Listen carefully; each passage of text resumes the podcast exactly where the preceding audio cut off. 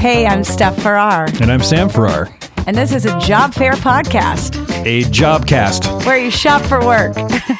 it's work shopping.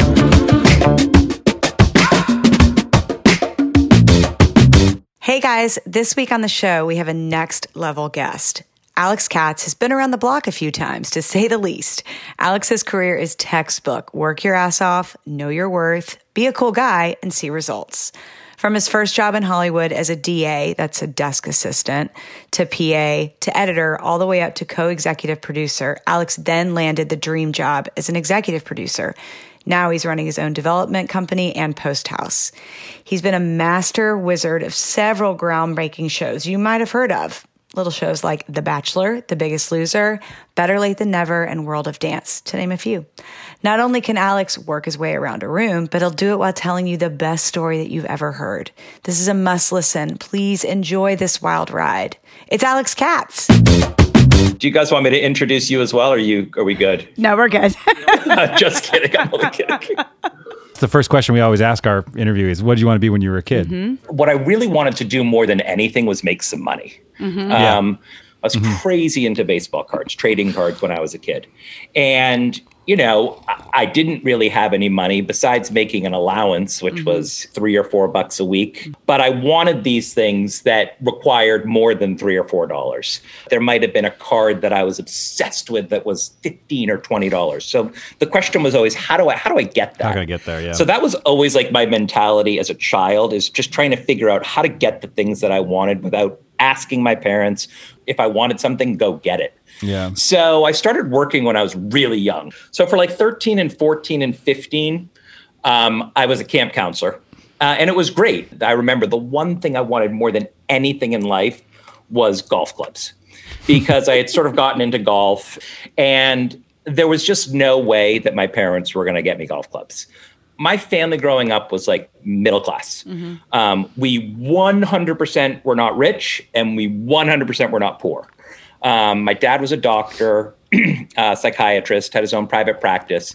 But something like that was just not something that was really going to be in the cards for my family to go and spend six or seven hundred dollars on golf clubs, and that's what they sort of cost at the time. Is that what Yeah. they cost even back then? Back They're then, so yeah. expensive. Now, Yes. now they're more and, than and that. the funny thing is, my son Charlie just started playing golf, Mm-hmm. and he's using the same clubs that I bought when I was fourteen. no As way. you should. That's great. I mean, I think I made for the entire summer seven hundred dollars, which, if you break it down, is like less than like a dollar an hour. Um, the, these summer camps, but it gave me what I wanted ultimately in the end. Yeah. So those were my first jobs, I like that. uh, and they were great. And um, and then I started working at this sandwich shop in Chestnut Hill, which is like Newton, Mass, right outside of Boston. Yeah, I was going Um, to say, tell us really and- quick where you grew yeah. Where up. you, you, you Mm-hmm. left that out. Where are you from? Oh yeah, sorry. So I'm I'm from Boston, uh, almost Boston proper. I'm from Newton, Mm-hmm. which is the one of the it's the first suburb of Boston. So Boston College is actually in Newton, Mass. So urban but suburban. Yeah. Um, so when you say like, what did I want to do as a kid? I think if I had to say one thing, Mm-hmm. well, not I, I think I know. If I had to say one thing, for I, I thought I was going to be a lawyer, but I thought I was going to be a lawyer for like all the weirdest, most random reasons. Like, Sounds like a stable job be- kind of thing. Yeah, exactly. It, that's Yeah. exactly it. It's like I was like, here, this is a stable job where I'll Yeah. make a good living.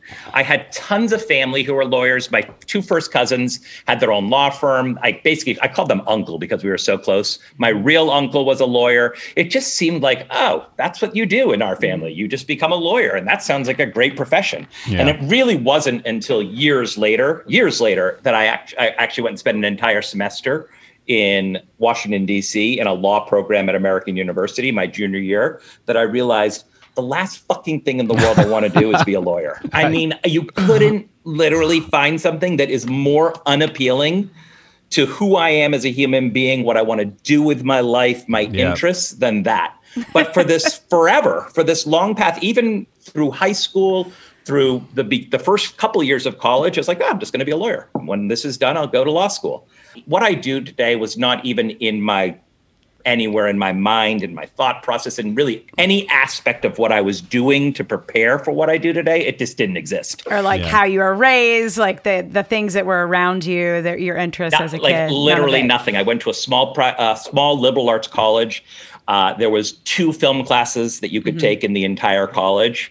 I would say it wasn't until I was a senior in college that I finally started to figure out the entertainment industry in some aspect was appealing to me. And You what know, was the, catalyst to that? Was, was there a particular class you took? A or- movie, or a TV show? What was it? right. when I was 14, my dad wanted to take a, an individual trip with my with me and an individual trip with my brother. And he said, "Look, we can go anywhere in the United States that you want to go. We'll go for 5 days. Where do you want to go?" And my brother was obsessed with the city of Seattle because I think he played on the Mariners in Little League. So he went to Seattle. Okay. And then I was, I don't know what it was, but I was always obsessed with Los Angeles. I think this idea of like Hollywood and the stars, it was very like intrinsically appealing to me. So Quite very different than Boston. Very different than What? Boston too. Very, very Yeah, different. the super different. So I chose LA. Yeah. We came out here. My my cousin, my first cousin Rachel, was an actress, um, and we we I think we stayed with her or saw her a bit, and and we spent five days here. And I think that that was probably the catalyst for it all to me being like, I like it out here. In all honesty, it wasn't until uh, beginning of senior year. I it was I was I remember going to like the Office of Career Services at the college and just sort of like going through books and being like, what would interest me?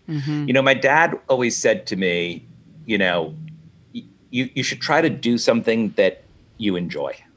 He's like because lots of people don't end up working jobs that they ultimately enjoy. Um, and you're going to pretty much work the rest of your life. So try to find something, you know, that appeals to you. And I always like that always stuck with me. Um, so as I dove in trying to figure out what I wanted to do, that was always in the back of my mind. And again, it always came up like, wow, I would love to do something in the entertainment industry. But I mean, that was that is such like an, a ridiculous statement at the time for myself because I was like, what the fuck does that mean? You know, it's like it was it was beyond like it, it was as vague as you could ever get. And so but I guess it, yeah, big. but I guess Yeah. it was ultimately a path, you know, mm-hmm. some sort of a path for me to follow. And I ended up right out of college. I mean, I was one of these kids who was just motivated. I've never been one of these guys who's just, I'm just going to kind of sit around. Like I graduated, I remember I graduated from college on a Saturday in May, and I moved to New York the following Monday. Like my big thing that I always tell my kids, I was like, I literally lived at home for one day after college. that Sunday, I lived at home. I guess Saturday night and Sunday, and then I was, and then I was Gone. o- See ya. off Oh my to New God. York. I was to the just- same. I drove Yeah. to LA Yeah. four days after I graduated Yeah. from college and never went home Yep. in between. I was like, nope, I'm done. Yeah. Same. Craving independence, craving the ability to set my own path and rely on nobody. Like Yeah. that's always been like my career goal more than anything Yeah. is how do I get to that place? Wait, it can was I, my pa- let me pause really quick. Are you are you were you into the entertainment industry because of the how do I put this? Like the glitz and the glamour Yes, of it, or 100%. or is it or okay? But you, 100%. did, did you That's want to be what- an? Was there any interest in like being an actor in it, or was it more just like you want to know? You wanted to be behind the scenes and like making it Never- happen. Good good question. Never wanted to be an actor. Never wanted to be an Um, actor. So so this is what I say. It's like I wanted to be behind the scenes, but I didn't really even know what that meant. Right. Right, but so you I were needed fa- to- you're fascinated by needed to how it worked. Yeah, Yeah, so I needed to start somewhere. Yeah. Um, so you know, through the Office of Career Services, I got this internship at this production company in New York City, Mm-hmm. and it was and it was a post production um, company. Mm-hmm. And I mean, I did nothing at this production company. Uh, I had no money, and I couldn't afford really to live in New York. So I had a friend from college, Ben Tripp, who lived in the city with his parents. And I said to him, Hey, what do you think about me sort of moving in? and he couldn't have been nicer about it, and his parents couldn't have been nicer. And I look guys back need a on it, and it's like it, Yeah. it's so generous what they did Yeah. for me. I literally lived on their couch for four months. I didn't really have anything. Like I didn't really even have the money to get on the subway every day. So I would walk through the park, you know, an hour to work each day. I mean, it's not like I'm not like crying like, oh, woe is me. It was more just like I just kind of had to make do with what I had. Mm. yeah. And it wasn't the job that was an issue. It was New York City that was an issue for me. It's crazy. It's a crazy city. I hated it. Yeah. I, I literally I hated living in New York. It was so fast and hectic. and crowded and hot and like every basically adjective of what I just Yeah. was not looking for. But the job was cool because even though I wasn't doing anything significant, um, it was a start. And it sort of got me realizing like this is actually kind of fun. What I see what they're doing. And it's funny enough, they were actually editing a TV show called Baseball Minnesota. It was just this random TV show following a minor league baseball team in Minnesota. And all I did for them literally was like get coffees and, uh, you know, all, a- a- the most menial stuff you could possibly imagine. And then after like two months of just making no money because it was a it was a free internship, I went to them and I was like, I have to make some money. So it went from working all week long for them to coming in on my Saturdays and Sundays and just sitting in, you know, an office and just logging baseball footage, you know, all day long. To but that actually almost made things worse for me. And I was like, I, got, I got to get out of New York. Yeah. I just, I got to get out of New York. I, I was like, I was in the office and I wasn't having like a panic attack, or maybe it was at the time. Like I wasn't sure what was going on, but suddenly I was really unhappy, like breathing heavily. I was like, I got to get out of this office. I went outside and I called my dad and I said, Dad, I hate it here. I was like, I, I think I'm going to move to LA. And just like I knew exactly what his reaction would be, and this was the best part of my dad. I mean, my dad died when I was 25, but I remember I knew what his reaction would be, which was 100% support. And that is that's exactly the and that's exactly what I got from him. He's like, "Dude, just come home." He's like, "Forget it." He's like, "Go to LA." He's like, "Pack your car and go." And it's it was that push that I needed. It's like I knew I wanted to do it, but it was that total support of mm-hmm. go live your life that I think I needed to hear from him that just changed everything for me. I remember that day I walked home, I stopped at a barber shop, I went in, I said, shave my head. I'm like, I want a, like a, literally I want like a buzz cut. And the, the barber wouldn't do it at the time. Actually, he's like, it's too drastic, it's too dramatic. we'll take some of it off. I was like, shave my head. I was like, I want like I just want to like a change. So I like shaved off all my hair, went home to the family I was staying with. They were like, Are you okay? I was like, I'm good. I was like, I'm good. Just so you guys know, I love you so much. Thank you so much for opening your house to me. I'm leaving Friday. This is Yeah. like your rebirth Like story. literally, I was Yeah. like 21 years old. It's like my first rebirth. I'm like, I'm leaving Friday. They're like, where are you going? I'm like, to LA. They're like, what are you going to do there? I'm like, I have no idea. Um, my best friend in college and I had always sort of talked about someday going to LA. I called him up. I was like, dude, I was like, I'm going. He's like, I'm coming. And I was like, amazing. Another friend of his ended up joining us. And then the three of us, on September 1st, we just set out in my car and we took an entire month to drive across the US and Wow. see the entire US. and we great. just arrived in LA October 1, 1996 before I left um, Five Finger, it's called Five Fingers Productions. The owner, who I really only spoke to a few times when I was there, because I was like, I was lower than a PA there. I was like I'm just an intern. Gary Cohen. I remember him pulling me in his office and said, "Hey, man, I, I appreciate what you're doing. Thank you for the heads up. Thank you for staying the final two weeks before we replace you." Uh, he goes, and he handed me a piece of paper, and on that piece of paper there were ten names one to 10 uh, of people he was going to basically give me their information of people who lived in Los Angeles, who he was associated with as a producer. And he said, This is going to, this is just a list to get you started when you get out there. And I was like super appreciative. Uh, in the back of my head, I was like, ah, I've already got a job when I get there. Like, this is Yeah. going to be so great, blah, blah, blah. Little did I know what I was ultimately in for when I when I finally arrived and started making those phone calls. So I did, I arrived in LA and I just went straight down the list. And the first guy on the list was Mike Tollin. Now, that name might sound familiar to you. He's a huge producer. Uh, he, at the time, was doing a show called Arliss on Oh, yeah. HBO. He's Yeah. done all these huge sports movies. Uh, and they, it- you know, Gary was really into the sports world, obviously, because he was doing this baseball show. Um, and I and I remember calling his office and saying, "Hi, I got your name from Gary Cohen. My name's Alex Katz, explaining who I am." He's like, "Come and meet with me. I'll do anything for Gary." I was like, "Amazing."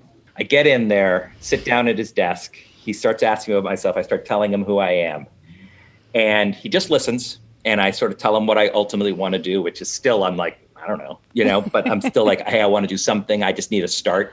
And I'll never forget, he looked at me. He's like, Alex, you seem like a really nice guy. He's like, but you are maybe the least qualified person who's ever come into my office. He goes, You are not even qualified to be a PA for us. And a PA is the absolute lowest job that we could possibly offer you. Wow. He goes, Even my PAs, you know, have more experience than you do. He's like, I want to help you, but I just I can't. He's like, I literally, he's like, I can't.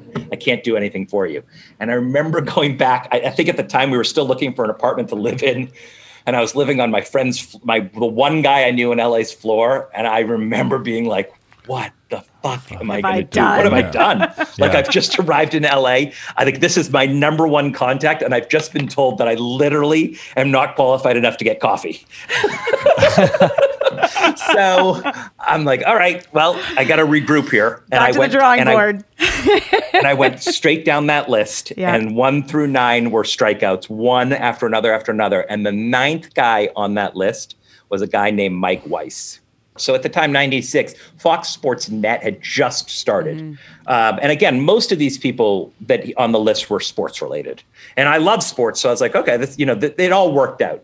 And I remember calling Mike and telling him who I was. He's like, oh my God, I haven't heard from Gary Cohen and, you know, blah, blah, blah. He goes, listen, let me see what I can do. And like, you know, I was naive to think like this guy's going to help me out. And, you know, he did. Uh, and what he did was he got me an interview at Fox Sports. I think it was Tom Riley. I sat and I went in there and he started quizzing me on sports and I I passed with flying colors because besides baseball cards, girls, and like, you know, my job, all I cared about was sports. Like that was that was it. So he asked me all these questions about sports and he's like, I like you. He's like, I'm gonna give you a job. It was November 1st now. So I'd been there a month in LA. And I remember calling my mom and saying, and my dad, and I was like, I got a job. And that was the that was sort of the first job that I ever got on my On own your own. And the beginning of the path to ultimately what I was going to do with my life. Hey guys, so I just wanted to chime in here really quick. If your career currently consists of getting people coffee, I just want you to take a moment and be appreciative of that. Think about it. Getting people coffee, providing them with a warm cup of Joe first thing in the morning, giving them something that really makes them happy, sets their day up for success. What you're doing matters, and it's probably going to lead to something way cooler. So just get that coffee and uh, maybe get one yourself. Stick with it. The job was as a it wasn't a PA, it was actually a DA, which was a desk associate, um, which basically meant I was working on the sports desk. Uh, Fox Sports Net was very similar to like Sports Center or E ESPN, and Yeah. I was working on the sports desk, and I spent almost the entirety of my day ripping scripts. So we were doing a one-hour TV show, like like a Sports Center, and you know there was a director, a producer, you know, an AD, et cetera, uh, the talent, they and they all had a different color. Like it was like six or seven ply colored paper that would print on this huge printer, and you would literally separate them into six piles for all of them and then just hand them the scripts. And when they made a change in the when they made a change to the copy or the the the broadcast they would reprint it. And like all day long all i did was rip scripts and deliver them. Uh, and the highlight of my day i remember would at one one time a day i would go into the into the control room because that's where everyone was. And i remember walking into the control room as a 21 year old and just being blown away by what was going on. There was like a thousand TVs, and Yeah. all these people with headphones and mics and screaming and uh, you know directing, and I was like, oh, this is so cool. It's like seeing an airplane cockpit I was for the going to first say time. it's like mission perfect control. analogy. Yeah. totally. Wow. Oh my god, that's a perfect analogy. It's Wow. literally like seeing an Like, airplane ah. cockpit. I oh. was just wowed by it, and I was like, "Oh my god, how am I ever going to get into this room? What do these guys do? You know what I mean? What- you know?" And I was dying to learn it all, and I just was so green. Yeah. Yeah. I just had no idea what was sort of ahead of me. Mm-hmm. Yeah. So I did that for eight months. The, the guys who I had moved out here with bailed after one year. One year to the day, my buddy Benji Gone. and, and other Kyle, they were like, we're fucking out of here. We hate LA.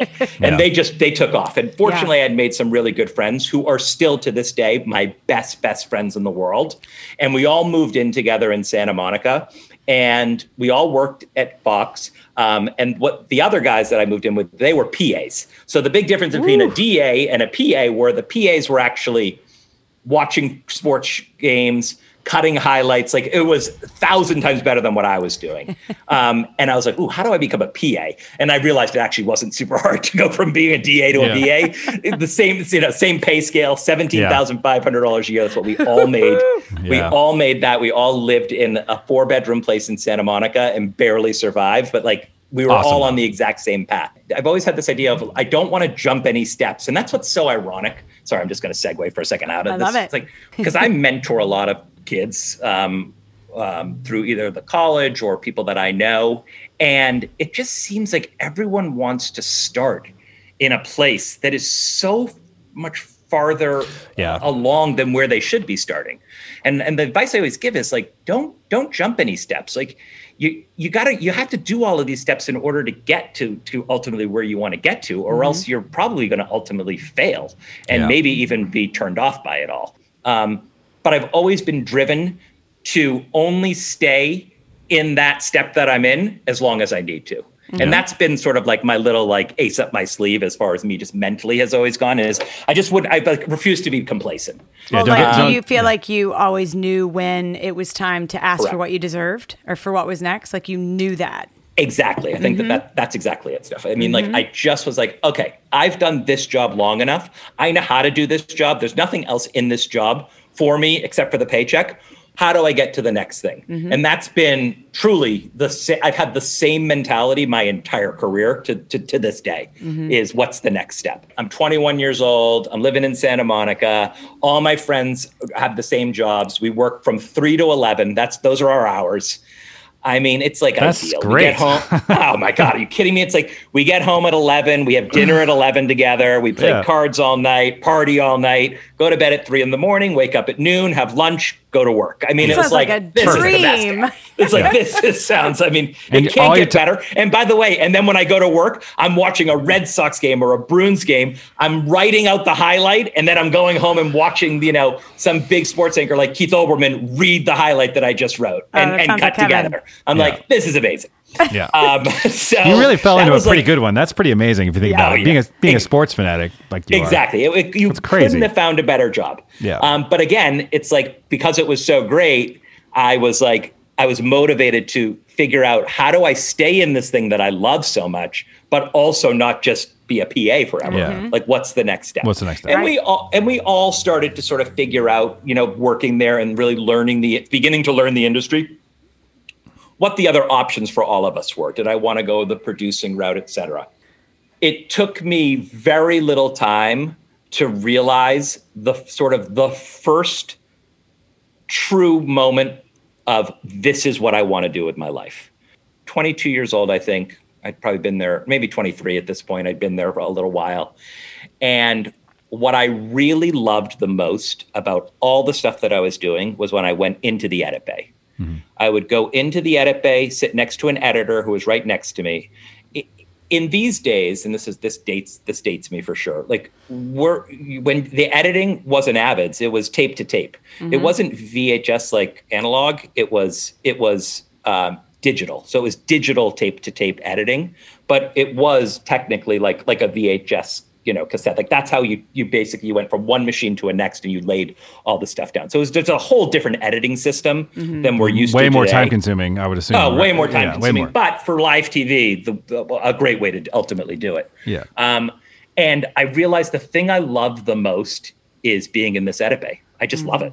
Um, I, and I, I would I would sit there and watch the editors, you know, punch their buttons and basically create the tape and like pop the tape at the end, and I'd be like, "That's so amazing what they're doing." Yeah. That was the moment for me that I was like, "I want to learn how to be an editor." you liked all the buttons and the things, or if it was more like you you wanted to be able to cut together a story like that. What I was just curious to know which was, or both. I don't know No, that, good, great, uh, that it was hundred percent the story of it all. the story of it. In fact, I would still to this day consider myself completely technologically inept. Um, now, I, I'm not really. I, you know, I kind of play it up a little bit, but I mean, I've never been super tech, technologically uh, savvy in Yeah. any way. So, in fact, that was that's what that was the part that scared me the most. Okay, interesting. It- the storytelling was the easy part for me. Like this is, I was like, oh my god, this is this is what I want to do. I know I can do this. Now I have to figure out how to basically learn the technology to actually do it. And then I was like, uh, again, just being me, I was like, how do I become an editor? And I remember talking to my friends and they're like, dude, you're never going to get a job as an editor. Like those guys have been doing this forever. I'm like, no, nah, I want to be an editor. And I was determined. And I would I would sit with the editors at night and I would talk to them. And I, I, remember a buddy of mine, I, I remember asking him, I said, Who, who's your boss here? Like, who's your boss? And they're like, it's this guy, Jay Antonos. And I was like, okay, but who is he? They're like, he's on the first floor. He's, I'm like, would I have ever seen him? They're like, no, no, no, you've never probably seen him. I'm like, dude, you gotta, you gotta point him out to me one day. And one day, you know, a couple months later, I was with a friend and they're like, that's the guy you've been asking about. That's Jay. I'm like, oh, that's Jay. I'm like, I've seen him in the halls before. They're like, he's super nice. I'm like, I'm like, I'm like, that's your boss. And then I just kept on putting my head down and doing my job. And then one day, I am literally, I'll never forget it. I am walking in the hallways of Fox Sports Net and I came around the corner and I didn't run into, but like right there is this guy Jay Antonos, and I said, "This is my shot right here." Uh, and I and I and I said, "Hey, I'm like, are you Jay Antonos?" And he's like, "Yeah." he's like, "I am." He's like, "Who are you?" I was like, "Hey, I'm you know, my name's Alex. I'm like, you know, a friend of mine pointed you out to me, uh, pointed you out to me. They told me that you're you know you're in charge of hiring all the editors." he's like, "Yeah, yeah." I'm like, "Jay, I really want to be an editor." And he's like, oh, great. He's like, you know, I'm super friendly. He's like, great. He's like, we're actually looking for editors. He's like, where have you been working before? And I was like, oh, I was like, that's the thing. I was like, I've never edited anything. And he, and he laughed. He's like, he's like, you've never edited anything? I'm like, no. I'm like, like literally, like I've never edited anything ever in my life. He goes, well, why do you want to be an editor? I'm like, I just know that I'd be good at it. And I just, I'm super interested. And I kind of told him the same story I told you. I'm like, I just love it. And I'm like, is there any way that you guys have sort of a program that, you know, would mm. train people? And he's like, not really. He's like, but I do like you. And I'm like, and I'm like, well, how? I'm like, I'm like, you've got to tell me, like, how do I become an editor? And I was super aggressive. I remember being like super aggressive, not mean and like, or like Excited. too much, but more just like passionately aggressive yeah. about mm-hmm. wanting to do this. And I and I struck something with him. He was a really nice man. To this day, I, I love Jay Antonos and I remember saying to him, I'm like, I can learn it. I'm like, I know I can learn it. I'm like, the problem is I'm not allowed to touch anything because of all the union rules. He's like, no, you can't touch anything. I'm like, but I know that I can learn it, Jay. I'm like, please. I'm like, you got to give me a chance. And I remember him saying to me, he said, Alex, he's like, here's the deal. He goes, see what you can learn on your own. He goes, sit with the editors, spend extra time every night, see what you can learn on your own. He goes, I know I'm going to run into you again. He goes, the next time I run into you, he's like, we'll just see. We'll, we'll have another conversation and just see. And lo and behold, I did exactly what he told me. I went and I sat with the editors late at night. You know, I suddenly, instead of getting home at 11, I was getting home at two. You know, I was doing like a, a little of the grunt work for them. I did touch the equipment a little bit, even though I wasn't allowed to because I had all these friends who were editors. And uh, maybe a month later, I'm coming out of the bathroom and Jay's on his way into the bathroom, and I was like, Jay, and he's like, ah, and he remembered my name. He's like, Alex, how are you? I was like, I'm good, man. He and I'm like, he's like, so he's like, what have you learned? And I was like, I've learned, blah, blah, blah, and I just spewed every single editing term I could possibly come that came out of my head. Anything I'd learned, I'm like, I learned how to do dissolves, like all this stuff. And I just remember him sitting there smiling at me. He's like, Alex, I, I, he actually said these words, like, you're awesome. He goes, I'm going to train you. Damn. And that was like this, that was probably the the most life-changing moment of my entire career. Yeah. Because as you as you know, I mean, I went on to become an editor. I went and got mm-hmm. my you know my master's in film editing like editing was a huge part of my life and that's how i basically started in the editing world. And the best part about the whole thing was i went from making $17500 a year to you, you sitting down $31000 oh. a year. So i was literally like mr monopoly money with all my friends. Like i was like drinks on me! I had so much more money than everyone else and it was $31000 i mean it was crazy. Which is really um, like 22. yeah, exactly. It's like I mean, I was I was literally rolling in it, and life was great, and I really took to editing. I That's loved amazing. it, and I. And I, I, was true to my word to what I said to Jay. I really cruised up the ladder very quickly. Mm-hmm. Within a year, I was cutting the biggest highlights. Like I remember, I did the Super Bowl. Like the, wow, the, the, I cut the Super Bowl highlight for Fox Sports. Like I was doing the biggest events that were going on because not only did I have the experience of being a producer, you know, of producing the highlights, now I was really like the ultimate storyteller doing both ends of it.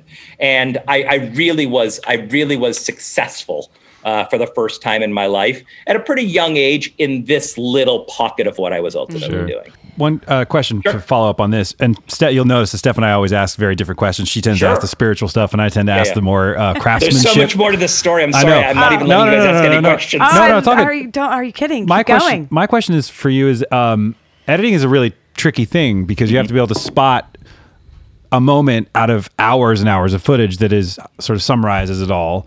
Yeah. Uh, and that's a skill that. Uh, how did you know you were good at it? I mean, were, did you write stories when you were young, or I don't know. I no, it wasn't from anything I did when I was young. So you were never a short story writer, or you never Um, No, like I wasn't a or, story writer. or- I loved story. I loved love- movies. Okay. I loved. I, I I definitely loved stories, but I Yeah. wasn't really creating them on my own. I wasn't one of these kids who was, you know, had these um, you know imaginary worlds and going out and like Yeah. even like putting together my own movies as kids. Nothing like that. I just had an eye for it. What about? Um, oh, I, but I, you are a massive sports fan, though. That, Yes. That's the other thing is you fell into this because you were a sports fanatic, and only sports fanatics can spot being like a, being like a sports junkie. You're. So able that's to the see. answer. So be- okay, being a sports junkie and Yeah. understanding sports, truly understanding sports, loving it. Yeah. and loving it was why I was good at it. Okay. Because I understood the cutaways. I understood the building the drama of a situation. Sure. You know, how long you should hold on this shot, which is just long enough that you're like, what's going to happen? Like, Yeah. I, I, I just got it because I watched sports my whole life. And it was Yeah. just something that came extremely naturally to me. Um, is, is, was that, it was that type of storytelling. Right. Um, and it's funny too, because I, then I started to think, eventually I started to think, okay, what's beyond this type of storytelling? Right. So that's when I really started falling in love with just the idea of telling stories, Yeah. being creative, figuring out ways to do things differently. Um, and I would experiment a lot in the in, in those early days. You know, hey, normally you would do you would do the, a shot something like this after this, but what if I did this and I did like a little montage of things in here? And that's when I started to get noticed for what I was ultimately doing. And they were Yeah. like, all right, this guy's actually you know trying to be creative here Yeah. um, trying to you know mix things up, think outside of the box, and that's I think why I ultimately was you know chosen to do these big events, et cetera. Yeah. Um, being such a fan, it was it was it was like I can't even believe that I'm getting paid to do this. it was that mentality. But you have the get you have like so many things naturally going for you. Like just from knowing you as a friend, like like the gift of being able to make an impression like right off the bat to pretty much everybody you meet, I would imagine. And then that was a big question for me which we are you already nailed is like how does storytelling work into your process because you are an incredible storyteller. Now maybe like what you're saying is like you weren't a creative writer as a young kid Right. or whatever, but that came to you after sort of figuring out how the magic of editing works and that you can kind of tell a story in your own way after the reality has already happened. It's incredible. Yes, and that's a really good question, Steph. And, Yeah. I, and I'll be honest, it's like that's just a natural gift that I have, just as a human being. It's funny. I always tell people, I'm like, I'm not really great at anything. Like, I'm really. It's like when you break it down, like I'm not like a superstar in anything, but like the one thing that like I'm really good at is I'm a people person, and mm-hmm. I can talk to anybody, and you know I can engage anyone anyone at any time and that's uh, and i've been like that since i was a kid Yeah. um, but anyways the long and short of it is like I, I I loved what I was doing, but again, I'm I was just I could I would refuse to be complacent. Yeah. And while all my friends were like, "Dude, we are living large right now. There is nothing better than this," and I was like, "Yeah, I agree, but what's next?" Yeah. And how do I parlay what I'm really good at in the sports world and really see if there's something beyond this? And at that point, I was really into editing, um, and I was like, I have to learn basically the Avid um, because that was the future. And I had, I saw the future changing at Fox Sports. I saw the tape to tape as sort of like almost like menial editing, and the real the packages and the big stories and the features that were being done were being done with the Avid editors. So I was like, how do I how do I do that?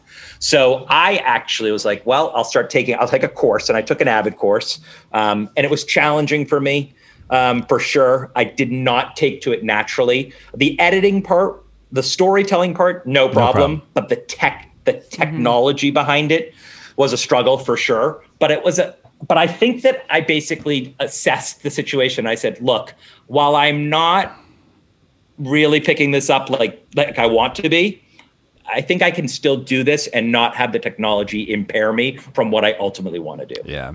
And then I, on a on truly a whim, was like, I'm going to apply to film school. And I was 25 years old. I was going to say, when is this? Like 98? So this 99? is no, no. So this is yes, exactly. This is 1999. Okay. So 99, I'm going to apply to film school, and even though I have really no qualifications to get into film school, I'm like, I'm going to do it because I feel like if I get that degree and I take that next step, it's going to lead me on a path.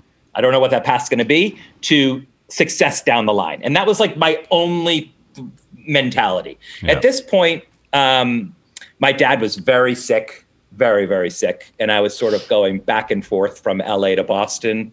Um, I remember having this conversation with my dad, and he's like, "You you have to stop like going back and forth." Like he's like, "You you have to stay there." He's like, "You're gonna make me miserable if you just if you give up everything that you're going for to just sit here with me." And it was very it was a very trying time emotionally for me, um, just as a human being. Um, this is before and I- FaceTime or I- any of this video stuff too. So you, you, yeah, the only way to see them is to go there. Yeah. exactly. I'm so far away. Yeah. So, and it motivated me. And it's like I saw like my dad dying, and I was like, look, I I, I, I want to do something with my life. Him being super sick even motivated me more to like go after those things that I wanted. Because it's like I saw my dad work his whole life, um, six days a week. He worked literally from the day I knew him till the day he died. He never stopped. He never took a break. He never retired. I was like, I don't really want that. I want to find something that I love, um, but I but I and I was just like super motivated to like figure that out, that mm-hmm. piece of my life out more than anything. So not only was I like, oh, I'll apply to film school, but I'm like, let me just apply to the best film school. and I only applied to one film school. It was American Film Institute, AFI. Mm-hmm. It was known as one of the great film schools out Yeah. there. I knew they only accepted 10 people to the editing program. and I was like, there's just no way I'm going to get in, but I'm going to fucking apply regardless. And I remember as I was filling out the application, I was like, okay, I got to do something super creative here mm-hmm. because I know that way more appealing Qualified. candidates will be there. But wait, hold on. But you, you were editing Super Bowl things though, right? I mean, come on. That doesn't that count? For So it's anything? like I had a slight tape of like sports highlights, but like the people who are applying Oh, to they- film yeah, school right. are like doing short films or they've Sorry. been working in the film industry for like the last five years or Right. 10 years. Most of the people at AFI come back in their 30s. Mm-hmm. Like even in your 20s is young. I mean, it's it's a it's a post grad program. sure. And I remember the the the way that the that the that the application was set up was they really wanted like a backstory on your whole life. And I remember I took this four page document that I wrote and I cut it up into uh, sections of my life and sort of what I had been through, and I laminated them, and I shuffled them up, and I said, I say, I said, you can edit my life however you want. I'm like, I'm like, I'm like, or I said, feel free to edit my life however you want. No matter how, what order you put this in, it will all make sense Damn. Wow. and um, and I just sent the application off. And like maybe eight months later or six months later, I can't remember what it was. I went out to the mailbox and there's this super th- thin envelope from AFI. Um, Th- thin envelope's bad, right? having worked in admissions in college, I was like, thin envelope's bad. and I Yeah. and I opened it up and they're like, we were congratulations, we'd like to offer you a spot for the class of 20, you know, Amazing. 20, no, sorry. 2002. 2000? Oh, 2002 because 2002. I started in 2000 like we'd offer and I was like oh my god and then my entire life was just thrown I mean like completely thrown into the air and I was like holy shit I got into AFI what's next How are you going to make Um, money? How are you going to survive? All that. yes everything you just said like and and that was all that was on my mind is like how am i going to do this i sat down with my best friends and i was like guys i'm moving out. And they're like what are you talking about? You're moving out. I'm like guys i'm moving out. I'm like i'm moving to hollywood and i'm going to film school. They're like film school? What? Like they're literally like what are you talking about? And i told them i'm like i applied. I got in. I'm like i'm moving to hollywood and going. And that was the beginning of really like probably the, the two most intense years of my life because um, for a number of reasons. One, exactly what you just said, Steph, was how am I going to survive? How am I going to make money? How am I going to live? The AFI is a full time grad school. This is not, and they tell you that when you go. They're like, you cannot work on the side. You're going to be here eight to 10 hours every day, 5 mm-hmm. days a week. Like there's no job you can have to support yourself, at, at, you know, when you're there. Mm-hmm. So I was like, okay, I'm just going to do this. And my parents were super supportive. Um, and then my dad died. Mm-hmm. Mm. And it was like, it was terrible. It was, I mean, I was 25 years old. I was just sort of beginning this next path. And, you know, I, my world was once again just completely turned upside down. Um, but I stuck with it. Um, and I knew that my dad would want me to stick with it. And I did.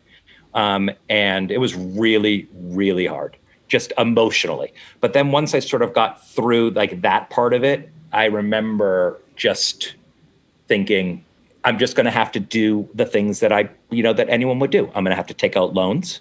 I'm going to have to figure out how to do this. You know, eating, I mean, truly like eating ramen every night, like just as Surviving. little money as I surviving. Surviving is the perfect way. I was surviving Yeah. uh, again, it's like I've always been, you know, you said it, Steph, so I'll, I'll piggyback it. It's like I've always made an impression no matter where I go. And again, I would say I was probably the least talented of the 10 talented of the 10 editors in the program, but I was 100% the one editor that every single director at the school wanted to work with. Because the, there was more than just the actual tech technology of the editing. There was the full package of who I am, what I'm going to contribute, the creativity, the storytelling, all of that. And I went to them and I said, look, I'm like, I'm going to apply for several grants. And, and I'm going to be totally honest with you. And I'm not saying this for any other reason that I'm like barely surviving. I'm like, if I don't get one, I'm not, I'm not going to return for my second year. And I got one. uh, And. I got a 10, I got $10,000 10,000 out of the 17. And I was like, you know what? I can make that work. I can Yeah. figure out a way to make that work. And I returned for my second year and, um, and I thri- I really thrived there and I made amazing relationships and I learned so much about editing. Uh, by the time I got out of there, I was a whiz on the Avid. I was, the technology was no longer intimidating to me. It was truly, truly the best decision I ever made in my entire life. Should we take a commercial break? No, just kidding. We'll oh, we, we do, we, we do commercial breaks. Oh, you this do? is really Okay. fun. This is really perfect. funny. Then was to- the, hold on, let me say. Then Look. was the next huge turning point in my career. Perfect. So I'm gonna record a little commercial on my phone because I can't go down to my studio because I'm looking after the kids and I can't escape. But you should rate and review our podcast because it does help some other people who have no idea what they want to do with their lives. Man, go back to the podcast. I, we, we really should have done this a while ago. This should have been our first one because I, sh- I could have learned all these editing Yeah, you tricks. could have. Oh, yeah, Like, well, totally. What's wrong, what's wrong with us? yeah. so, What year? Yeah. What year is this? Your grad? You've graduated AFI in what year? beginning of 2002, I have a good, good friend, uh, Sandy Johnson, who is a dear, dear friend, still is, love her to death. She called me up and said, she knew that I was like dying with like making no money living in LA, you know, at that time. And she's like, look, she's like, I'm working on this new sh- thing called a reality show. And I literally was like, what's a reality show? I mean, this is, besides the real world, there were no reality shows in 2001. This was the beginning of the boom. They were just beginning. The Survivors, like all those shows were Yeah. just in their infancy. And then like these other ones started popping up. And she said, look, I'm working on this show called The Bachelor. Oh, jeez. And I was like, what's The Bachelor? She's like, it's the first season of it. And she explained to me what it was. She's like, look, she's like, I know you're not supposed to work while you're in school, but we need some editors at night to come and finish the first season. And I was like, yes, Yep. anything. I was like, literally anything. At that point, I was like, I think cutting my second thesis film. I had the time for mm-hmm. sure to like start working and I was about to dive in anyway. So I kind of cheated the system a little bit, even though we weren't supposed to be working. I was like, all right, I, I literally take any job. And this is actually a great story because this just goes to show that even at this point, I'm, I'm just about to graduate from one of the top film schools really in the country, and I still don't know shit about anything. Uh, and this story just explains how little and how naive really I was to really still what was going on in this industry that I would eventually really, you know, take off in. This is what we always talk about: fake it to make it. Yeah. Like that's Fake it just the make way it. it Oh, is, oh, man. Here is a fake it to make it story for you. So Sandy says, okay, this guy, Scott Jeffress, who also is still a dear friend who I love, who I recently spoke to, calls me up. He's like, he's going to call you and you're going to make the deal and you're going to, fit and, and she's like, literally, like, we want you to start tonight. Oh, I was like, tonight? Whoa. She's like, literally tonight. Like, we need people right now. I was like, done, anything. So he calls me up, and I remember answering the phone. And I, I walked outside of the editing building at AFI, and he's like, "This is Scott." And I was like, "Hey, Scott, nice to meet you." He's like, ah. "He's like, I don't really like you know film school kids," and he was like really like gruff about it. He's like, "But Sandy swears by you." He's like, "So he's like, so tell me, you know, what have you been doing?" I told him. He's like, ah. "He's like, I'm just kind of kidding around, but like, he's like, look, we do need night editors." He's like, "Would you be willing to come in and help us?" I was like, "Absolutely." He goes, "All right, we got to talk about your rate." And at the time, I'm like kind of thrown for a loop when he says that. I'm like, what's my rate? So Right. all I can think back to is my previous experience at Fox, where I'm making, I'm, I'm remember I'm rolling in it, making $17 an hour or something like that. I'm like, this is amazing because my friends are making like, you know, eight bucks an hour. So he goes, he goes, so what's your rate? And I'm like, ah, ah, I'm like, um, and I'm like literally like fumbling. I don't know what to say. And I'm like, and I literally say to him the dumbest thing you could ever say. I'm like, I don't know. I'm like, what's the going rate these days? and he's like, he's like, what's the going rate these days? I'm like, yeah. I'm like, what are you, what are you, what are you, uh, what are you offering people? Because I don't know what to say. Yeah. you know? And he says to me he goes ah he goes i don't know. It's like usually like between 20 and 25 and i'm thinking in my head i'm like $25 an hour? Like i'm like Oh. i'm like so i'm like might as well go high. I'm like i'm like I, i'm like i guess 25 works for me. And then he goes he goes perfect. He goes you're locked in at 2500 a week and i literally dropped my phone i was like holy fuck. I was like, literally, I was like, holy fuck, holy fuck. I can't even believe this. And I laugh about it today about how stupid I probably sounded. And he probably knew it, but I was like, this is the true first turning point in my in my life. Damn. Aren't you so glad you asked him what the going rate was? Oh my God. Thank Oh, God man. I did. thank God I did. But beyond that, I'm like, I, I What kinda- saw like it was all worth it in Yeah. that moment. In Yeah. that moment, right there, standing outside. Of, I remember where I was standing. I was like, all this work that I just did, all the struggle, all the like ramen noodles. It's like right now in this moment, my life has changed. I was super intimidated at first because it was my first job, but I just was like, dude, you got to like figure this shit out. You got to put the extra time in, figure out how to like be successful at this. You know, Someone once said to me, I don't really believe in luck, like we make our own luck. And I don't super believe that either, but I do believe in timing Timing. for sure. Yeah. Timing for 100%. sure. Timing. And like the timing was just perfect for me because the reality boom was just beginning.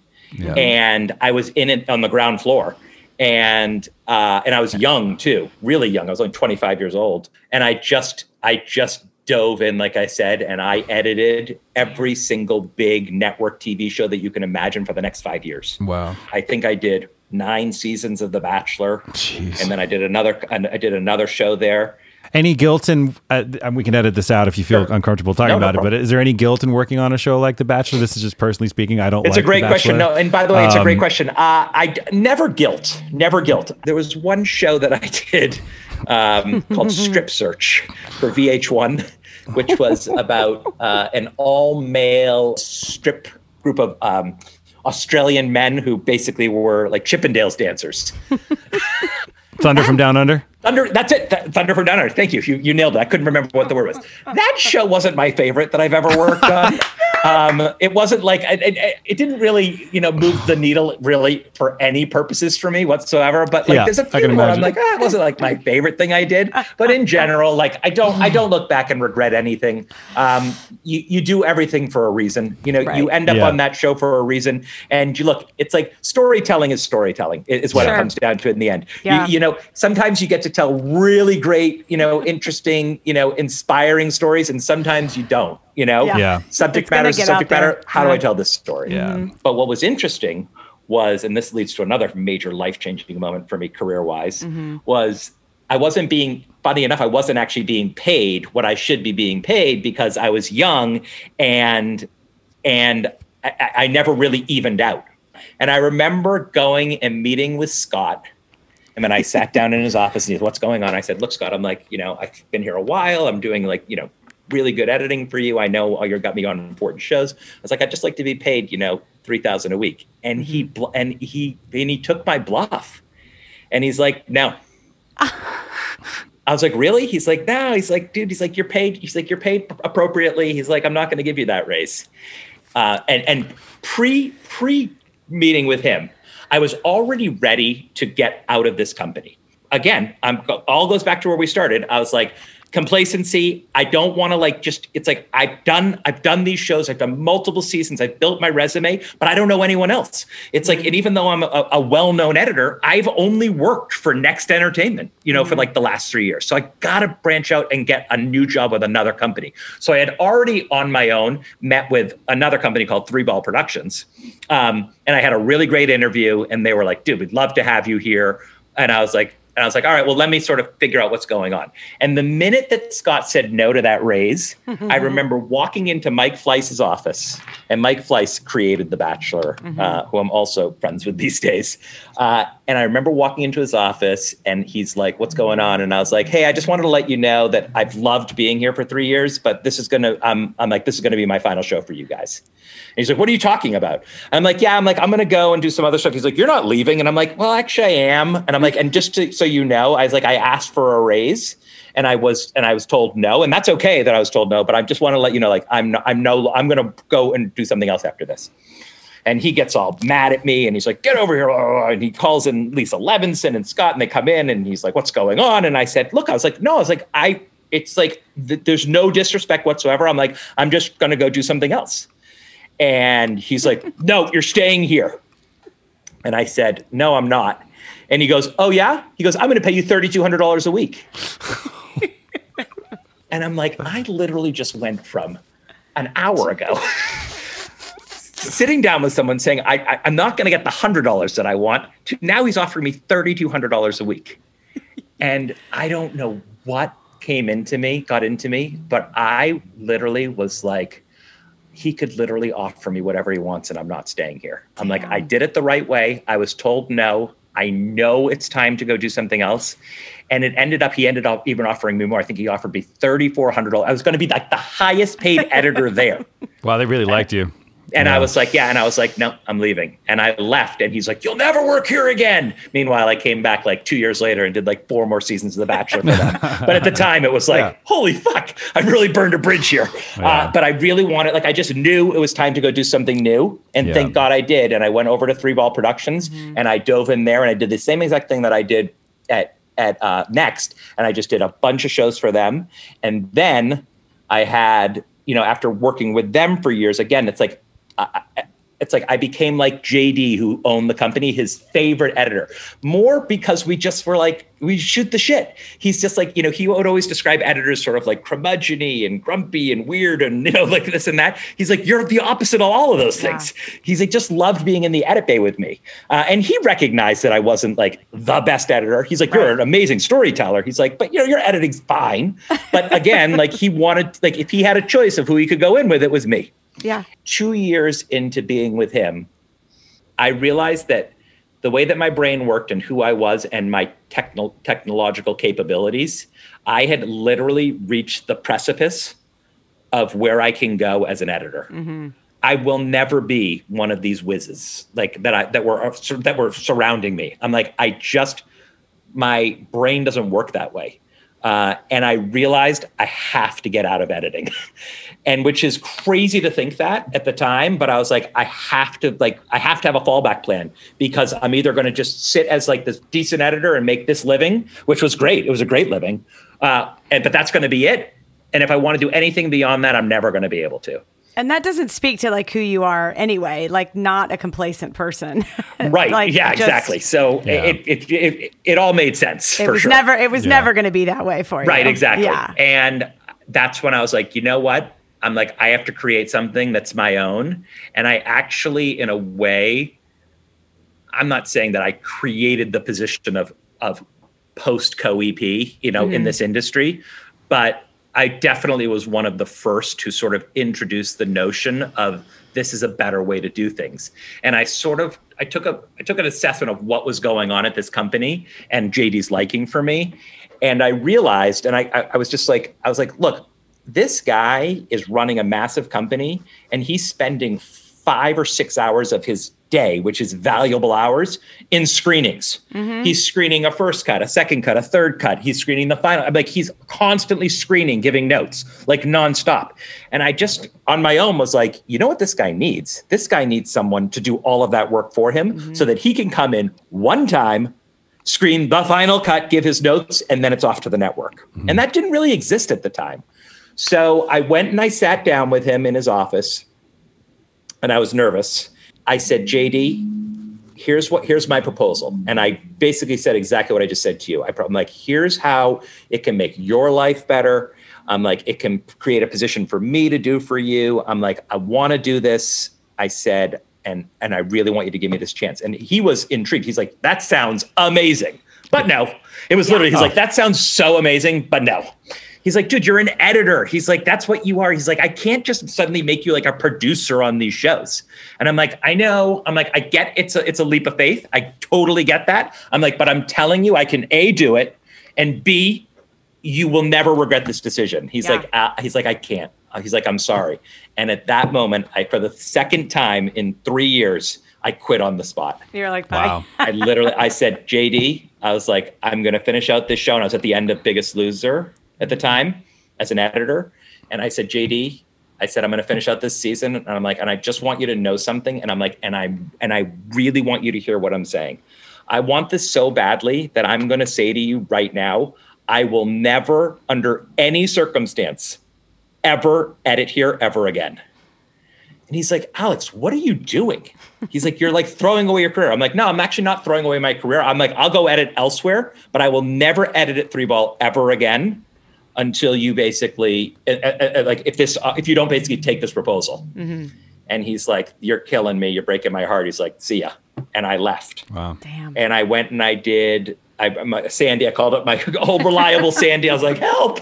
And she's like, "Oh, c- come to uh, Hell's Kitchen for me." And I hopped on Hell's Kitchen, and I wasn't on Hell's Kitchen for two months when my phone rings from Redondo Beach, and JD's on the other line, and I, he starts the conversation with "You fucker," and I was like, "Thank you." I'm like, "JD, how are you, buddy?" He's like, "You fucker," and I was like, "What's going on?" He's like, "Come back." You're hired. He's like, I'm going to make a position. He's like, we're going to try it. and I finished up Hell's Kitchen and I went back there and he gave me an opportunity on a show called Beauty and the Geek. Um, I did not write not right on to Biggest Loser, but he gave me a shot on Beauty and the Geek, and I crushed it for him. And he's like, "This is amazing. I don't know why I haven't been doing this my whole career." And then he put me made me a co-EP of Biggest Loser, even though I had no producing qu- qualifications. And that literally was like the massive turning point for me from becoming really a very well-known established editor in the reality business to becoming a producer. um, you kind of jumped pretty quickly um, over. You said something about uh, you wanted to go to film school and you were going yeah. to get into film, and then all of a sudden you just ended up in. Um, you pretty much exclusively did reality editing, you know, and, and you never you never really got into like why you didn't transition into film, and is your company even doing film? And before we even start that question, I was curious to know at what point television became as glamorous as film. Do you know what I mean? There was definitely a transition where all of a sudden it's like if you're in TV, you're just as cool as a film. well, fucking. now it's the golden age. Yeah, so now that's it's a like- phenomenal question, and I have a, and I have a really great answer for you. okay. Which is, I think that there are people who will tell you that there is still a massive divide, to be honest with you, between film and TV. Um, Divide, sure, but I, I feel like they're on the same. They're Oh, like 100%, equal now. 100%. You know what I mean? Like there's no here's like. A sto- here's a story for you. When well, my first day at AFI, we all gathered into the main uh, uh, cinema there, where we and, and there was the hundred kids who were there for that, and we talked about what do you want? to What's your end goal for when you Mm-hmm. get out of here? What do you want to do? And when they got to me, I said something that to this day, like there's never been a bigger gasp that you've ever heard in your life. And it's very like, of course, I said it. They're like, what do you want to do? I said, I want to edit really great TV. And it, it, I, I was like, I mean, it seems like an innocent enough comment. You know, I said, I want to write dramatic scripted TV. And everyone's like, because we're at the American Film Institute, Institute, you know? and and and my goal is to edit, you know, uh, Six Feet Under, you know, which is like like these shows that I'm obsessed with, and Yeah. it was so taboo to say that, but I stood by it, and I remember saying. That's amazing storytelling. Those are amazing stories. I know it's not a feature film, but it's great. And I I've always had that mentality of like it, it is equal, you know? Mm-hmm.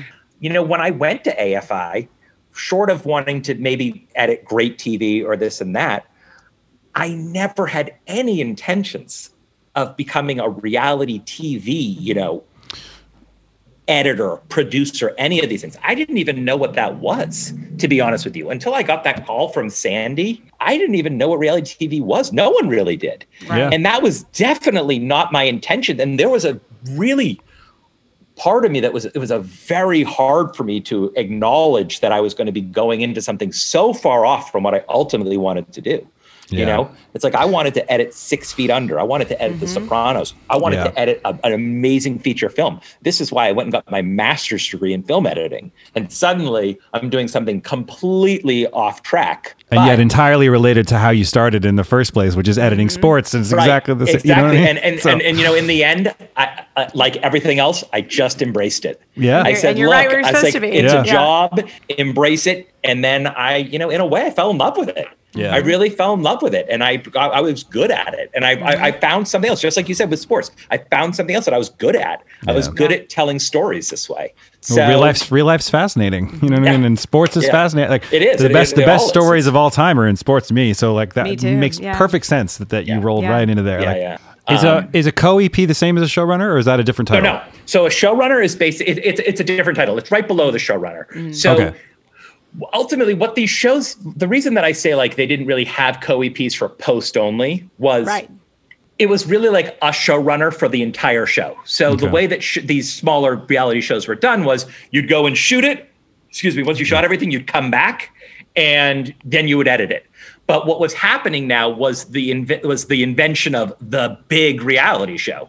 These huge shows that were not only shooting but they were editing at the same time. They're going year round. So there was really no way to have just one person oversee the entire show. Right. They needed multiple people. And that's where I was like, look, you need someone in this position anyway. And that's where shows like Biggest Loser, um, you know, The Bachelor, like these huge, huge shows started to have more post focused uh, executives on board. And that's where I sort of started as far as that goes. Eventually, uh, after multiple years of being a co-EP, I became an EP, which is essentially a showrunner. But I was never really considered the the the like if you think of like a showrunner for these big shows, there's like a one and a two. I was Right. never the one. The one was always production. And the hmm. two was always post production. And even though we had the same title and made the same money, there was still that hierarchy mm-hmm. of production was always considered over post. And what's really interesting about while this was such a game changer for me and really made my career, ultimately in the end, and even to this day, it's hampered me a tiny bit because when you say my name, all anyone thinks about is post production. post, right? And even though I have done tons of production, and I've I've I've show run pilots and sh- I've been part of like you know Biggest Loser over the years, really deep into production. When it was still like you're the post guy, um, and and, that- and that's always been sort of like this label that's really stuck with me even to this day when I'm not you know I mean even though I own a post facility, you know I'm not I'm not editing anymore. I'm not post show running anymore, um, but it still sort of sticks with me, which is Right. interesting. Um, but it was a massive, massive deal that he gave me that shot, and I ran with it. And um, I, like I said, I eventually became a showrunner. And then something amazing happened, which was I got a call from NBC. I think I was an EP at this point on Biggest Loser, and they said we're starting these pod deals um, where we're basically giving them out. We're going to start with seven producers. It was, and it was all the producers of the biggest shows on NBC. It was my friend Jason Ehrlich who was working on The Bachelor. It was. Um, God, I just lost his name. The guy who was running America's Got Talent. Mm-hmm. Uh, it was Lee Metzger who was running The Voice. It was Howie Mandel who had an overall deal. It was it was seven producers, and they're like, we want to offer you an overall deal to be at NBC. Um, and I just sort of gotten representation at that point, and I was like, "This sounds amazing." Uh, and really, what it was was it was stability more than anything. What NBC was trying to do at the time was they were trying to basically wrap up all of their showrunners um, under overall deals so that they couldn't go and work for other networks or other big shows. Um, and this was a way for them to do it. Mm-hmm. And at the time, it was called a, it was t- technically considered a, a, development deal, but that was just semantics. You know, they were, they basically said that to us so that to get us interested in, the, oh, not only can you do you have the guaranteed work here, but you also get to develop your own shows and pitch it to us internally, et cetera. But well, like no, they have a first look at everything. Exactly. Well, no one in those stuff. first four years sold a single thing sold to NBC, thing. and it wasn't yeah. it wasn't until actually the studio was created mm-hmm. four years later that it really became an actual development deal. But again, it was like it was great stability for me. I'm in my 30s at this point. I started mm-hmm. a family, and it's like I, I know that no matter even even when Biggest Loser isn't shooting, even though it's shooting 10 months out of the year, I'm going to be paid for the year. Right. So I jumped right. on that overall deal. But again, there were six people on production deals and one on a post production deal. Mm-hmm. So I was like their post production guru, you know, right. yeah. for lack of a better term. Um, and uh, that's the way they always saw me. Right. Um, and then we're getting to the end here. Sorry. um, and then was the like sort of the final chapter of this current story before mm-hmm. I create my next one, mm-hmm. which was again sort of recognizing the times that we're in and times are changing and shows are budgets are coming down and the and the difficulty of finding show running jobs you know, with a lot of talented people in this industry, uh, it's extremely competitive. And me sort of saying, all right, look, this has been a great career and I love it. And I'm not saying that I, I'm not saying that I'm actually not going to show run again at all. But what's that final sort of step for me? And that would be basically starting my own thing. Mm-hmm. Yeah. And now is the perfect time for another commercial break.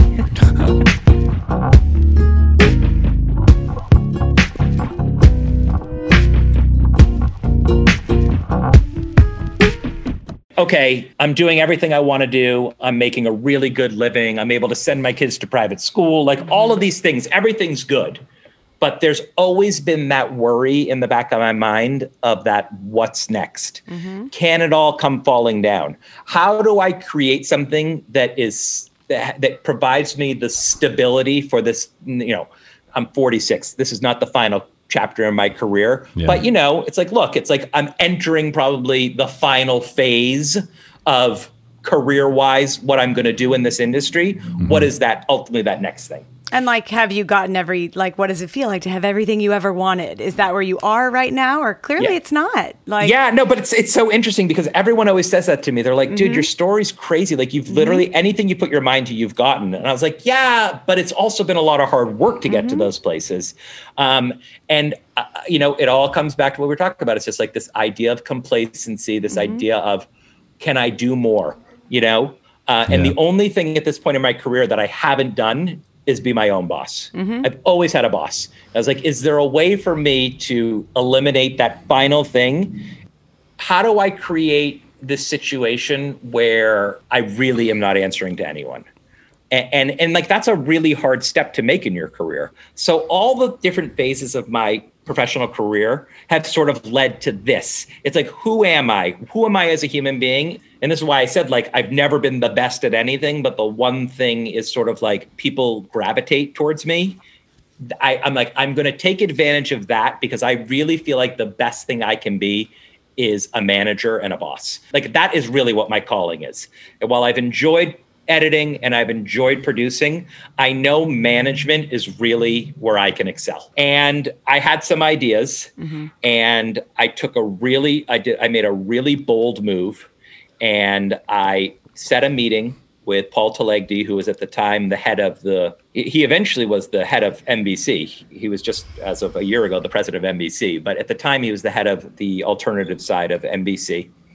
And I made a meeting with him and I went in and he was he was a really good boss and you know in that regard even, even though he was so important and i was so unimportant really in the big scheme of things and i proposed to him i said look i was like paul what i really want to do it, very similar to what i did with jd actually is i said is i sort of just assess the situation. And what i realized what was going on at nbc at the time was i was like you know one show is over here in Hollywood and another show's over here in, in Burbank. And then this show's over at this company. It's like the, there was no real like, you know, continuity to what they were ultimately doing. Mm-hmm. So I said, Paul, what I want to do is I want to open up my own post facility and I want to be your vendor for NBC. Mm-hmm. And he's like, you know, it's a really interesting idea. I get where you're coming from, but in his own Paul way, he basically told me to stay in my lane, uh, mm-hmm. and and not in a mean way. He's more just like, look, we really like what you're doing for us. Like you're you're a big showrunner. You're working on really important shows. Like everything's good. You're on an overall deal. Just stick with what you're doing. And I was like, okay, and disappointed, but I was again, it's like I'm doing what I like. This this is not like a big blow. And then a couple of, I, I think it was almost a few years later, he called me back into his office and they had had have, having more internal discussions about sort of the future of these pod deals and all of this. And he's like, you know, I remember that what you what we talked about. He goes, I'd like to reintroduce that conversation. You know, I gave him a, a, a more detailed of how I saw it all working, and he's like, "I actually think this is a good idea." He's like, "Let's, you know," he's like, "You know, get together, form a business plan," and I formed an entire business plan of how I thought it was going to work. Um, and he was very open to this idea of me breaking away from NBC and being on my own, but still being able to have a relationship with me. Mm-hmm. And I think that that's what we ultimately formed was while I have no specific contract or anything with NBC, they trust me. They trust the work that I do. They trust the people that I work with, the teams that I put together. Because I, I just needed the courage to go out on my own, knowing that there's no guarantee I'm going to get any work by opening my own facility. But knowing that, you know, we were on good terms and knowing that he appreciated the work, all that work that I had done and Meredith Ahr is another person, you know, who who really believed in me over at NBC. Mm-hmm. I had the faith to just say, I'm going to do this and know that the work will come. And to this day, it has. You know, I've got a wonderful, amazing working relationship with NBC. My biggest champagne problem, to be perfectly honest with you, is is the perception that I'm an NBC post host because I'm mm-hmm. I'm not. You mm-hmm. know, I'm I, I'm a third party post host. I have all sorts of other shows in here, but everyone sees the big NBC shows in here, and they're like, mm-hmm. "You're you're NBC's post host." So you know, that's what I that's what I'm dealing with right now is sort of Yeah. convincing the world that I'm not. That I have a wonderful relationship with them, and I love those people, and I love doing all of these shows. But ultimately, you know, I'm my own company. I'm No Other Way Productions, and um, you know, I'm my own boss, and I do my own thing. And now I'm into this final sort of stage where I'm really finally doing what I really want to be doing, which is creating my own shows. Right. So it took me, you know, 46 years to get here. 40, am I 47? I can't remember. I'm 46. um, it took me 46 years to sort of get to this place where I'm like, God, I love what I'm doing right now, but I do. And it's like, and I hired this awesome, uh, you know, head of development, uh, this woman, Lindsay, who I work with day in and day out. And we are a two person team. And we have, you know, spent two years busting our asses trying to come up with a huge slate. And we're just starting to sort of reap the benefits of it and have the success that i in, envisioned we could have when i opened this company. Uh, and i'm basically right on the precipice again of like really starting to sell my own shows and and produce my own shows. And that's why i say like it's all come full circle for me because the idea the ideal for me right now is take everything that I've learned through this entire crazy sort of like process from when I started at Fox Sports and now do it all. Do it like all, create yeah. the show, produce the show, post produce the show. Do because I, I know how to now do all of those things. You have to do all those steps in order to to really figure out what you're going to do because you wouldn't you don't know how to do half the things. It's like you have to take those first steps. And if you want to jump a step, you're only really screwing yourself. Totally. Because Yeah. you're you're robbing yourself of knowledge of learning of the ability to like you know take the take the step afterwards so it's really like i'm really in a space now i mean if it weren't for the fucking pandemic Yeah. i'd be in a space where i'm like i'm thrilled with you know where i'm at i feel like this isn't the final stage Mm-hmm. but if it were that would be okay with me That'd be okay. Well, I think You one know? thing one thing that like is so consistent in your story, um, that is really good advice for anybody truly in any career path is like planting seeds and having the confidence, like throwing things out there, getting in the guy's face at Fo- the editor's face Yep. at Fox Sports, like getting in the room saying, I have this idea for a co EP, post co EP, like dropping these little seeds mm-hmm. around through your whole career. They ca- they just always came, came back and served you, you Yeah, know, and that's I- where you are yeah. now. Like Yeah. all these seeds that you've dropped for 20 plus years, man. That's going just going to come after straight thanks back for around. saying that. I mean, That's going true. after what you want Mm-hmm. is vital. It's vital. If you don't go after you want, you're never going to get it. Like you're just not, you know. Yeah. And look, you're going to be told no along the Mm-hmm. way. You know, look, I, in all three of the examples I gave you, I was told no at first. Yeah. I know. Jay, Jay- Jay told me no way, no Yeah. way could you be an editor, and then Yeah. he he did it. They said no way to the raise that I wanted to like Mm-hmm. be on equal ground, and that was you know, and then eventually, and then and then again, it's like JD originally was like no, and even Paul I know. at Yeah. NBC Yeah. when I said I want to start a company was like no, Yeah. we're not letting you out of here. I mean, like it's oh, it's it's always been a no, but just having the confidence to say this is the right decision, and I have to live with the consequences Mm-hmm. of the answer, knowing that eventually I'll get to where I want to get to. And maybe it's Yeah. going to be a little bit harder, but you have to have that fortitude to just say, I know what I'm doing is the is the right step. Mm-hmm. Is the Yeah. right step. um, and I will survive no matter what. Mm-hmm. Maybe it has to do with you know the way that I was raised. I mean, you guys, you've heard, heard some of the stories about. Uh, we know, uh, we could do like nine podcasts about some of your stories. Like, I'm still like hoping that nobody actually writes the stories Right. that We'll you were telling us on- of we'll your do, a- We'll do a podcast on that someday. Oh but my like, God. I've been pretty independent. yeah, never been a victim like Yeah. you've never, Never. had a victim mentality you don't you don't take like i have to walk through central park or i have to walk to get my driver's license uh, Yep, three exactly. hours two ways Yeah. just like that's just the way that life is. You have to believe that the decisions that you're making Right. are right. and they know? might not always be but like Uh, Who we, cares?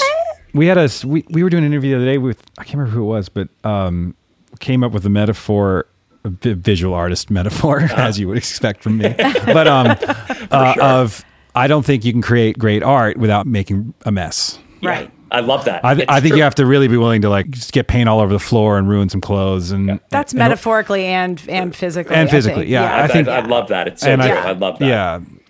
If you're so concerned, uh, uh, it's the separating of the two processes of creating and then editing are very separate Mm-hmm. to me, and and the creative creative process should just be a fucking explosion of ideas. And, I agree. And then I you have to step into another zone and be like, all right, then I can clean this up. you know? Right. Yeah. And But- by the way, it also ties into something else that I believe in, which I know that you probably feel the same, which is like this career and your career, really any artistic career, Mm-hmm. let's just be a little bit more broad about it.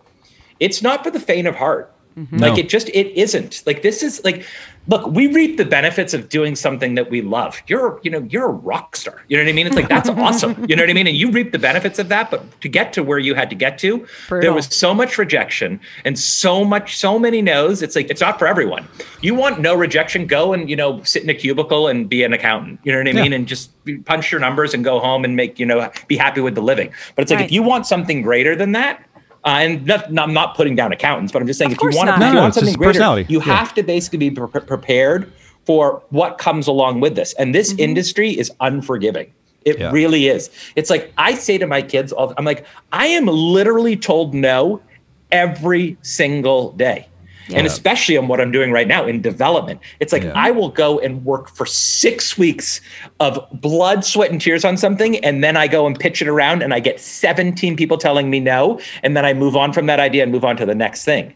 It's like hard. rejection, all of that. It's like you need to be self confident and enough in who you are as a human mm-hmm. being Yeah. um, and what you can contribute to this world to even step into this industry. Because if you can't Yeah. handle if you can't handle that, I would never suggest being anything artistic to anyone. Which is Uh, and- funny because the, fun, the funny thing about that though is you ha- yes you have to have a thick skin you have to be able to deal with rejection but sensitivity is a big part of being a creative person mm-hmm. Of so it's like is. you, yeah Of course it that's, that's the problem biggest you know? challenge for that's the mo- I think the biggest challenge for creative people is we Yeah. are sensitive human beings. Mm-hmm. We Very. are we are emotionals. We do wear wear our emotions on our sleeves. We all of us. I know you Yeah. guys do. I know that I do. You know, so it's like that's the balance of figuring out can I actually do this?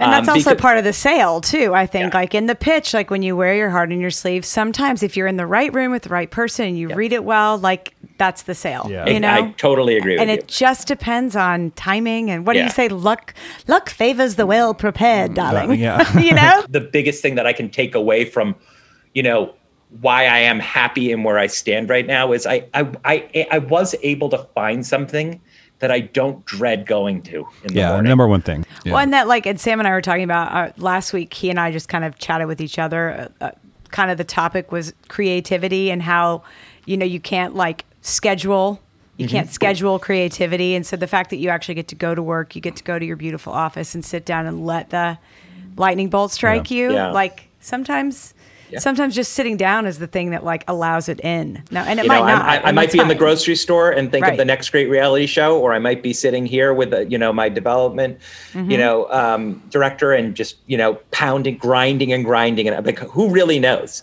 Yeah. Um, Yeah. But, you know, I definitely would say that I challenge myself, even after all these years, to be as creative I can, as creative as I can on a daily basis.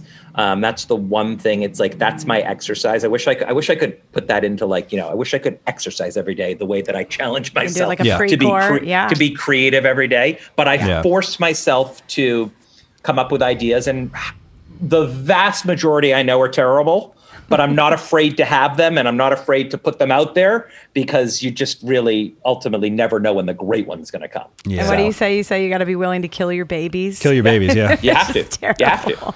You know? I remember when I first started in a bit like playing music. This is a random story, but um, uh, when Phantom Planet first started, this is when I was like 15 or 16, I would like write a song maybe once every couple weeks or something. You know, I mean, I was like a slow writer, It was- and it was, and I put all my eggs in a basket, and like, and then Alex and Jason, they were writing like 20 songs a day, like they were just like constantly.